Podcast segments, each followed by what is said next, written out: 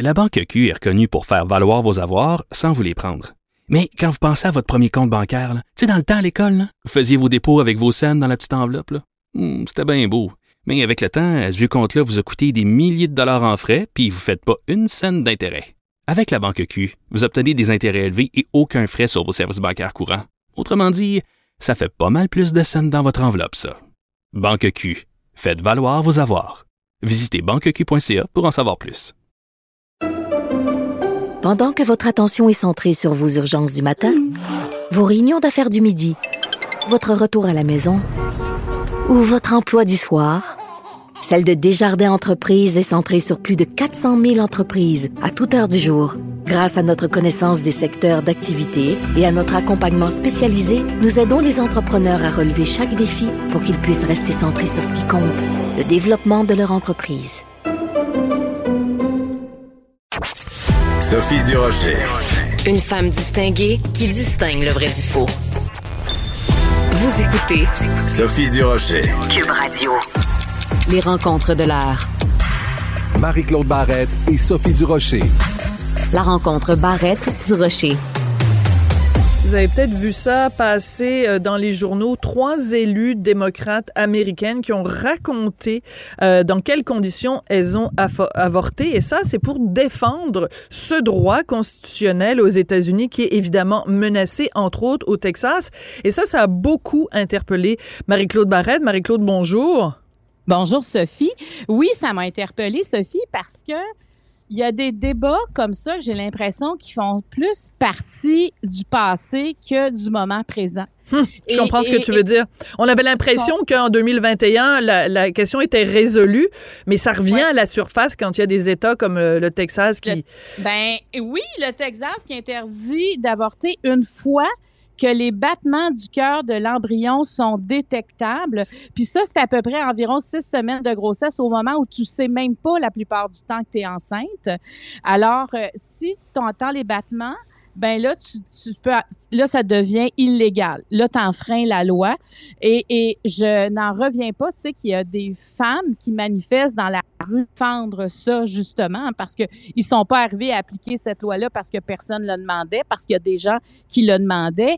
Et il y a trois élus hier qui ont cru bon, hein, pas hier, mais cette semaine, qui ont cru bon dire un instant, là, ça ne fonctionne pas. Évidemment, comme tu le dis, ce sont des démocrates euh, qui ont décrit dans les comptes parce qu'elles se sont avortées au moment où ce n'était pas légal. Donc, elles, ont, elles avaient des conditions extrêmement difficiles pour se faire avorter. Et elles disent, non, mais c'est pas vrai que c'est ça qu'on va offrir aux femmes qui font ce choix, parce que ça reste un choix.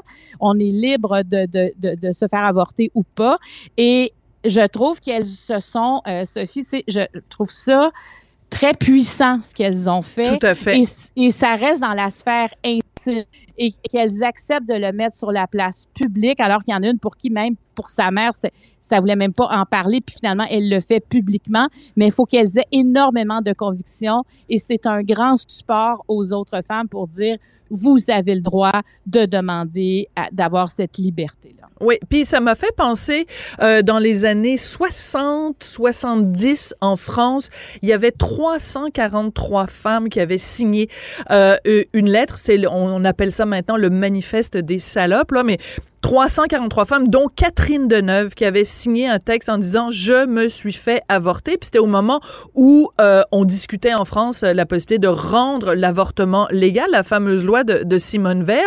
Mais tu sais, quand t'as quelqu'un comme Catherine Deneuve qui va sur la place publique et qui dit moi je me suis fait avorter, ça donne un visage à tout ça. Et c'est pour ça que je trouve que c'est important ces femmes-là, dans certains cas des gens qui ont 75 ans, qui disent moi je me suis fait avorter et euh, de pour, pour dire, ben, ça peut être votre fille, ça peut être votre soeur, ça peut Oui. être, euh, ça peut être même votre mère. euh, et parce que il faut donner un visage à quelqu'un qui s'est fait euh, avorter pour dire c'est pas quelque chose de honteux, c'est pas quelque chose de qui doit être euh, démonisé. Euh, ça fait partie des choix qu'une femme a le droit de faire.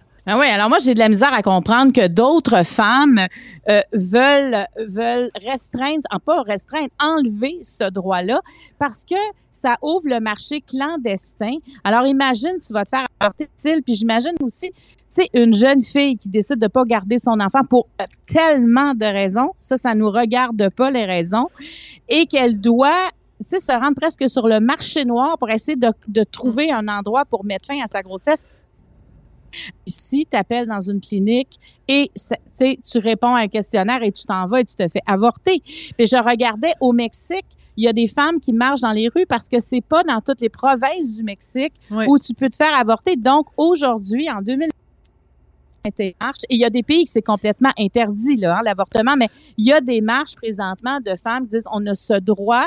Et, et c'est ça, ça m'a comme un- sonné une cloche. Je dis, OK, on est, on est encore là. Effectivement, il faut, il faut travailler fort pour que les femmes aient aient droit complètement de, de, de liberté sur leur corps. Oui. Et, euh, et, et c'est terrible. En tout cas, le Texas, c'est un État qui me surprendra toujours. Oui, ben de, et de et de la pire de, de la pire des façons. Puis je sais pas, euh, j'imagine t'as as suivi toi aussi la série La Servante euh, écarlate. Écarlate, euh, oui. qui est une dystopie, donc une sorte de, de, de science-fiction euh, terrifiante où les femmes n'ont plus aucun droit.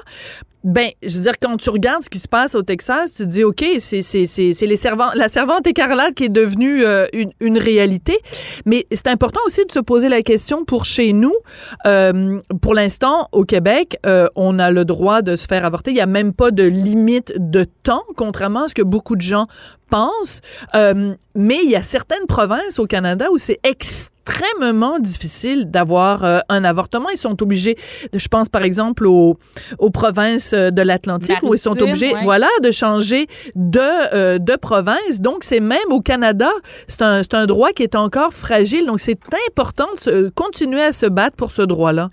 Parce qu'il y a un droit, mais il n'y a pas de lieu. Hein. Si je me trompe pas, par exemple, dans- ça serait légal dans les provinces maritimes parce que sont au Canada, mais il n'y a pas de lieu, il n'y a pas de clinique d'avortement. Oui, il n'y en a pas suffisamment pour la demande. Donc, c'est pour ça que les gens sont obligés de quitter puis d'aller Ouais. dans, la, dans la province euh, d'à côté. Puis, euh, tu sais, ce qu'on dit, hein, euh, les, les, les, les droits des femmes, on les prend pour acquis, mais ils sont fragiles. Non, c'est exact. Écoute, ça, m'a- ça me fait quelque chose, honnêtement, de voir que les femmes sont en train de se battre pour un droit individuel. Pour un droit. euh, Tu sais, nous, ça fait longtemps qu'on l'a eu quand même, cette discussion-là. Puis ça. Sais, quand on a parlé d'avortement ici, ça n'a pas été facile. Hein? On se souvient de toutes les manifestations. Ben, de... Morgan Thaler, puis l'affaire Oui. de Chantal Daigle, son chum voulait pas qu'elle se fasse avorter. Écoute, ça, ça, ça suscitait des débats. Les plus jeunes s'en souviendront pas, mais, mais toi et moi, on a l'âge de se souvenir de ça, de l'affaire de important Chantal de le Daigle. rappeler. Oui. Justement, c'est important de le rappeler aux plus jeunes que ça, ça a été une grande bataille. C'était vraiment, ça l'a tellement polarisé l'avortement. Euh, mais, mais je sais, pour les plus jeunes, c'est dur à croire qu'on a passé par là, mais nous, on s'en souvient très bien. Et, finalement, ben, droit d'interrompre une grossesse ici et, c'est un, gain énorme pour les femmes et et là, on, on regarde ailleurs, puis on regarde pas très loin. On regarde aux États-Unis, on regarde au Mexique, puis on se dit, OK, de la planète, il y a beaucoup d'endroits où c'est interdit. Et ce que tu viens de dire, même au Canada, c'est pas interdit, mais ça prend des lieux. C'est bien beau le dire, mais il faut que ça suive. Il faut avoir des lieux, il faut avoir des cliniques où ces femmes-là n'ont pas besoin de s'expatrier, non pas parce que c'est un geste aussi intime. T'as pas envie nécessairement de l'annoncer à tout le monde. Tu dis pas, je pars en voyage. Il y en a beaucoup pour qui c'est quelque chose de très discret et ça, faut respecter ça. Mais pour ça, faut vraiment augmenter l'accessibilité. Déjà, nous, on a ce travail-là à faire. Et ailleurs, je pense qu'on doit rester sensible à ce qui se passe autour de la planète euh, par rapport aux femmes. Il y a encore beaucoup à faire quand on parle d'avortement. Oui, et tu sais, euh, euh, aux États-Unis, vu que c'est encore quelque chose qui, se discute, il y a beaucoup de femmes, des élus entre autres, qui disent, ben Imaginez si euh, il y avait, mettons, un groupe de femmes qui étaient là puis qui euh, seraient en train de décider avec des lois ce qu'un homme a le droit de faire ou pas, euh, Ben là. mettons avec euh, avec son pénis ou tu sais t'as un problème Ouais. avec ta prostate, ben c'est un groupe de femmes qui va décider si t'as le droit ou pas. tu sais, je veux dire, quand tu changes Ouais. le, le chapeau de côté, hein? Parce que là, c'est des Ouais. hommes qui décident de ce que Ouais. nous, les femmes, on a le droit de faire avec notre corps, mais inverse les choses. Hop, tout d'un coup, les garçons, ils se mettraient la main entre les deux jambes en disant non, non, non, viens pas me dire ce que j'ai le droit de faire avec mon, avec ma bisoune. Mais là, euh, tu sais, quand t'inverses les choses, là, tout d'un coup, euh, Ben, si c'était les hommes qui se faisaient avorter, je pense pas qu'on on parlerait du Texas ce matin. Là. je, je pense pas. Je Oui. pense que ça, ça, ça ferait longtemps, ce serait peut-être l'État le plus, progressif par rapport à ça, tu sais. Alors, euh, effectivement, quand on, quand on pense à ça comme ça, c'est terrible, mais euh, faut, euh, faut suivre ça. Je pense qu'il faut être au courant de ce qui se passe par rapport à ça. Euh, puis, euh, faut aussi apprécier ce qu'on a, puis se rappeler des batailles. Moi, je me dis toujours, c'est important, tu sais, dans les cours d'histoire, de rappeler ces moments-là, parce qu'il y a des gens qui sont sortis dans la rue, il y a des gens qui se sont organisés pour défendre ce droit-là qui n'a pas été gagné facilement. C'est pas vrai qu'on est une société qui a dit oui à ça tout de suite. Des fois on a l'impression qu'on est ouvert, ouvert. Il y a eu énormément, il y a eu du grabuge, il y a eu de la violence, il y a eu beaucoup de choses pour arriver à légaliser euh, l'avortement et il faut s'en souvenir puis il faut rester vigilant. Puis il faut pas revenir en arrière jamais sur ce droit individuel.